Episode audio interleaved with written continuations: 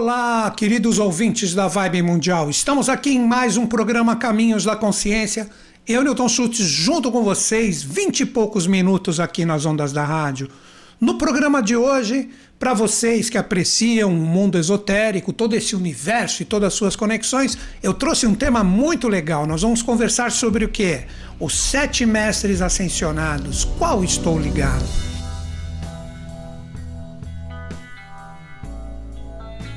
Inicialmente, gostaria de dizer para todos que o que eu vou desenvolver aqui através das informações, nada possui diretamente um livro que explique isso. Muitas pessoas ficam, depois do meu programa, escrevendo para a minha equipe: Newton Schultz, em qual livro está isso?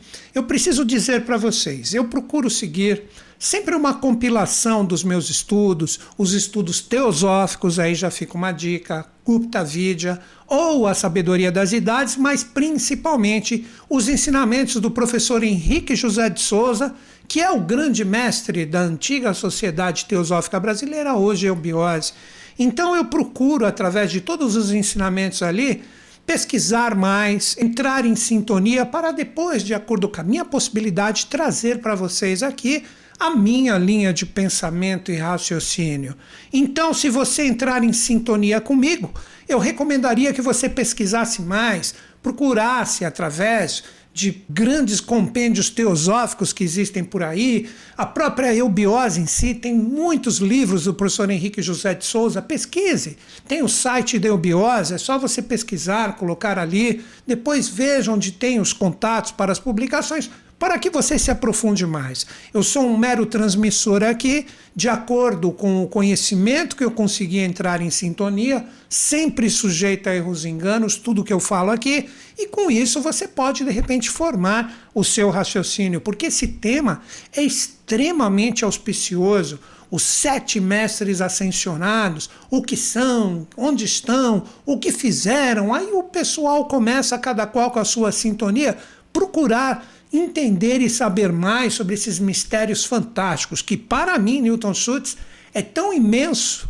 o que podemos conversar sobre eles, que é um estudo que, de repente, uma vida apenas não traz para nós todo o esplendor que existe por detrás disso. Mas, como sempre falo, trago um pouquinho aqui para vocês uma possibilidade de abrir algumas portas para que você pesquise, caso seja algo novo do que eu comentar aqui. E lembro, você não deve, em hipótese alguma, acreditar fielmente em mim e no que eu falo e colocar como uma verdade absoluta em você. Como nos ensinou o mestre Buda, acredito que esse ensinamento é dele, caso não seja, ele é muito bonito, que nós não devemos, falando com as minhas palavras, nós não devemos acreditar em mestres, mentores, gurus, espíritos, se o que for falado não bater como verdade no nosso interior. Então é isso, após essa introdução, nós podemos entrar nesse tema extremamente auspicioso. Mas antes de falarmos diretamente desses sete mestres ascensionados, que na minha visão não seriam mestres diretamente, seriam sete linhas evolutivas onde nós entramos em sintonia com elas e aí gera como se fosse uma pirâmide em relação a todas as reencarnações, trabalho de uma grande obra. Então nós vamos iniciar antes falando um pouquinho da Atlântida. Por quê? Muitas pessoas falam, pô, Nilson, de novo você com a Atlântida, que não deixa de ser uma referência, principalmente quando nós pegamos a teosofia como base e estrutura. Porque quando nós estávamos nessa etapa evolucional anterior à nossa, que representa diretamente um quarto tipo de ser humano, nós somos o quinto, seja qual for a sua filosofia na atualidade, todos nós correspondemos a uma quinta etapa evolutiva. Ainda virão duas, que fechará o setenário, que corresponde a um ser humano muito mais aprimorado, na verdade, muito mais consciente, porque adquiriu experiências em relação a nós.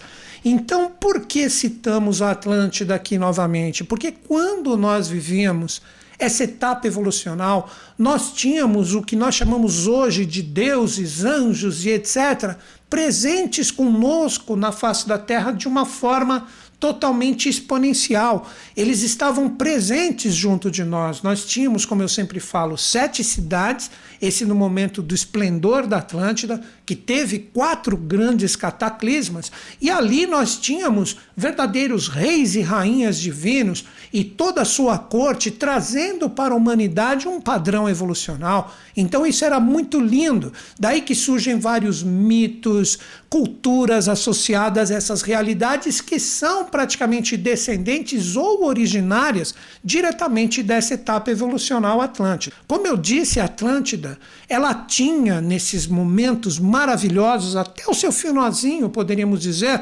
ela teve uh, a proeminência desses seres junto conosco. Olha as datas que eu vou colocar aqui para vocês no sentido de período. Olha que interessante. O primeiro grande cataclisma atlântico foi há 4 milhões de anos atrás, pelo que eu entendo. Estou aqui sujeita a erros e enganos, como eu sempre digo. Então, o que, que nós precisamos compreender?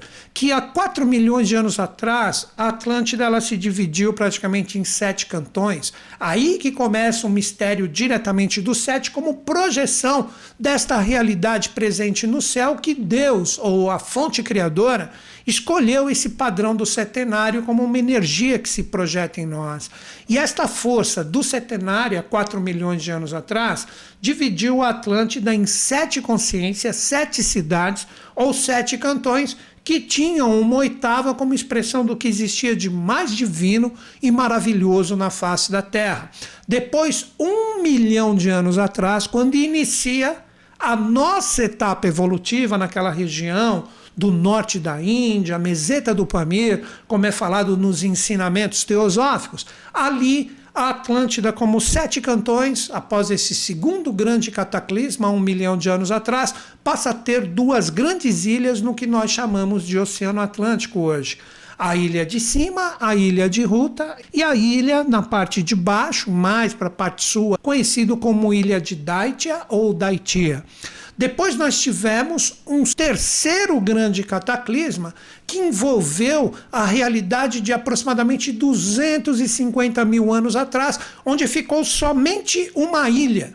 Uma ilha grande no meio do Oceano Atlântico, que era chamado da Ilha de Poseidon ou Poseidones. Ali, que tanto é falado próprio Platão citou inúmeras vezes esta realidade da Atlântida, dos mitos gregos, mas toda a civilização pertencente aqui, no, principalmente maias, astecas e incas, conheciam seus mistérios. Claro que outras civilizações também, mas nós temos, né, como eu sempre cito, o Codex Troanus Maia, que está no Museu Britânico, no British Museum, e ali data que antes de Cristo esta ilha afunda. E ela tinha muita gente, 60 milhões de habitantes.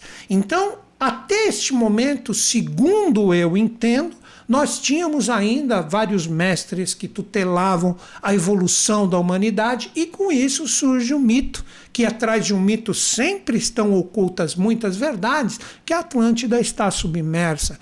E aí vários seres especiais saem e começam a criar como se fosse uma nova civilização com novos paradigmas arredondando 10 mil anos atrás. O quanto é falado de alinhamentos e etc., com estrelas, aí daria um outro programa ou uma outra realidade. Mas o que precisamos entender?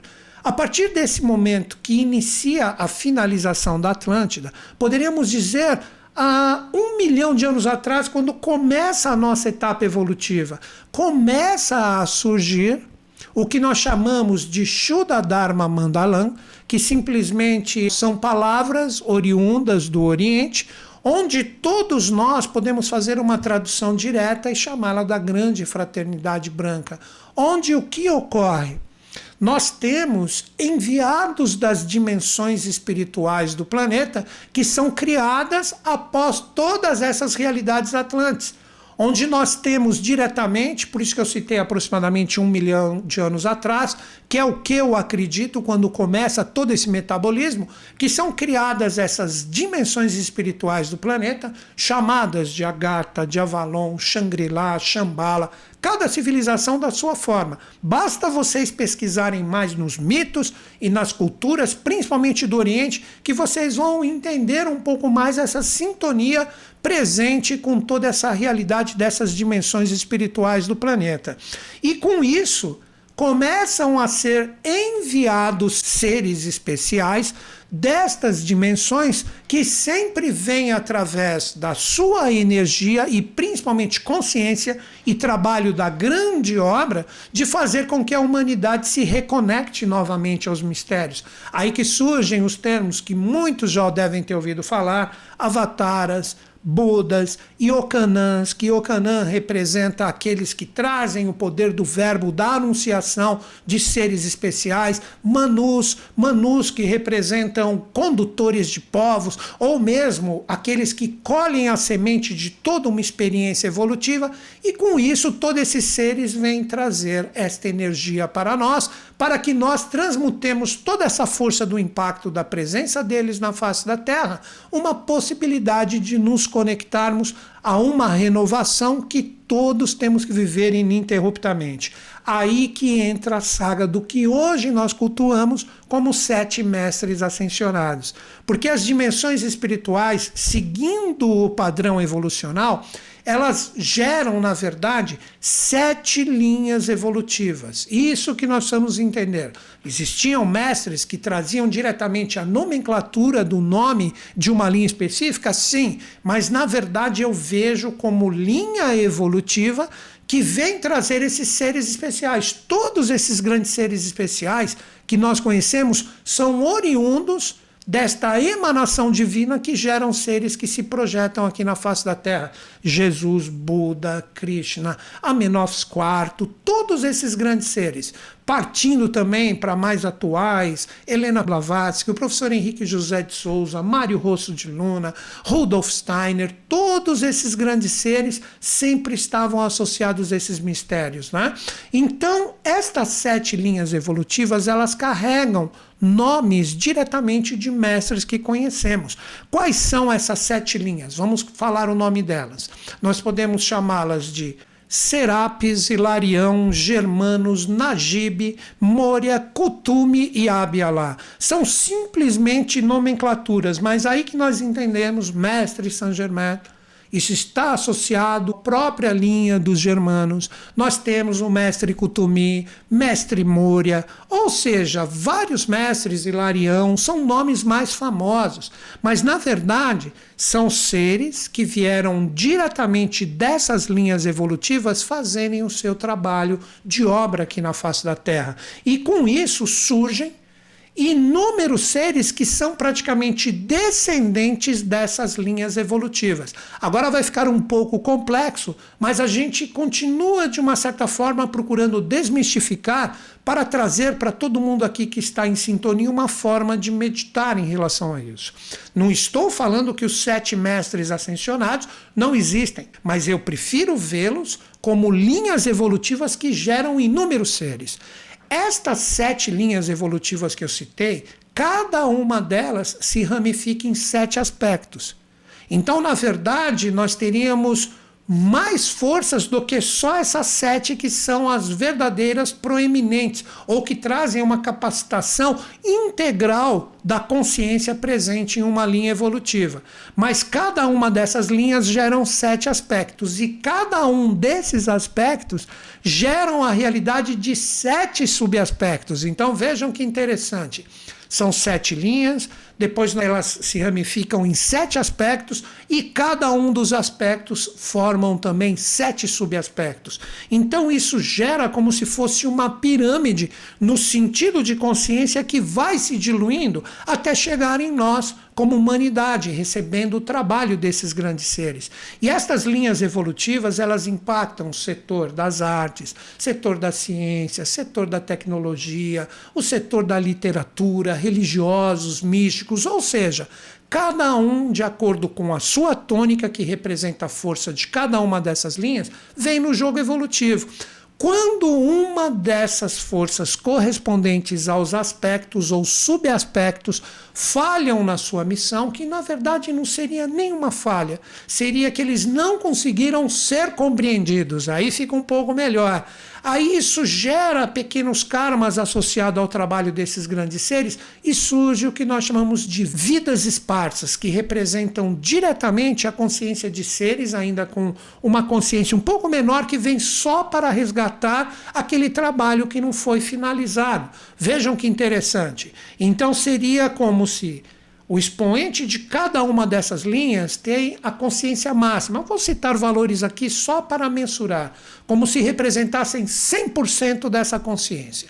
Aí, quando ela se ramifica em aspectos, cada um dos aspectos possui aproximadamente 75% de consciência de cada uma dessas linhas. Os subaspectos correspondem a 50% e depois as vidas esparsas correspondem diretamente a 25%. Claro que isso pode oscilar de acordo com a necessidade, mas falei assim de uma forma um pouco mais direta, colocando percentuais para que ficasse clara a nossa conexão. Então, com isso, nós entendemos que, na verdade, fazendo um resumão para a gente continuar, tem muita coisa legal ainda para conversarmos. Existem sete linhas evolutivas que representam a grande fraternidade branca, não confundir com sociedades atuais. É o nome dado como tradução para Shuddha Dharma Mandalam, associado aos mistérios do Oriente. Utiliza-se muito esses termos do Oriente, como eu citei. Tudo começou há aproximadamente um milhão de anos atrás, na meseta do Pamir, ali no norte da Índia, onde nós conhecemos como Tibete, a região do Nepal. Maravilha. Mas só que isto estou falando de um milhão de anos atrás, nunca esqueçam isso. Então, essas sete linhas, elas são emanações dessas dimensões espirituais do planeta que geram seres. E estes seres que são gerados, cada um deles podem corresponder à força total de uma linha, a um aspecto da linha, a um subaspecto da linha ou mesmo uma vida esparsa que vem resgatar algum trabalho que não conseguiu encerrar a sua missão de acordo com a interação com a humanidade. Aí, como eu coloquei no próprio tema, e eu, como eu estou associado a tudo isso? Nós precisamos entender o seguinte: como vocês perceberam, forma-se como se fosse uma grande pirâmide, que começa com a força de uma linha, aspecto, subaspecto, vidas esparsas, e nós estamos no jogo também.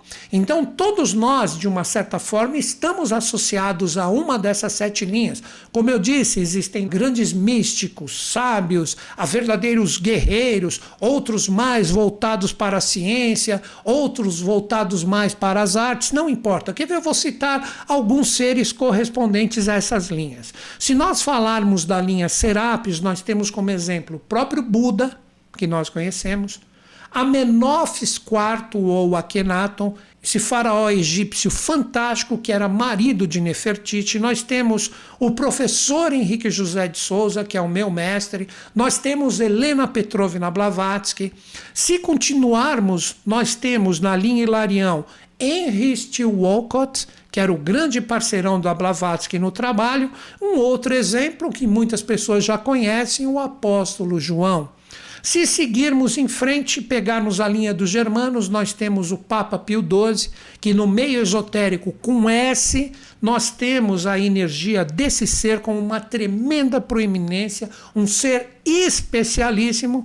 Temos também Cornélio Agripa, associado à linha dos germanos, esse ocultista fantástico que muitas pessoas conhecem. Seguindo ainda, citando alguns seres, nós temos também linha Najib, nós temos Krishna, nós temos Paulo de Tarso, outro apóstolo do Cristo, só que esse não conheceu ele presencialmente. Na linha Môria, nós temos um músico fantástico, Bach, o grande filósofo Platão também, e um outro exemplo de um grande guerreirão, nós tivemos Moisés. Depois, na linha Kutumi, ou Kutume, como nós falamos aqui no Brasil, nós temos a energia de Pitágoras, um avatar correspondente a todo aquele panteão grego, e também um ser ligado às artes, Shakespeare, fantástico, também um ser iniciado nos mistérios.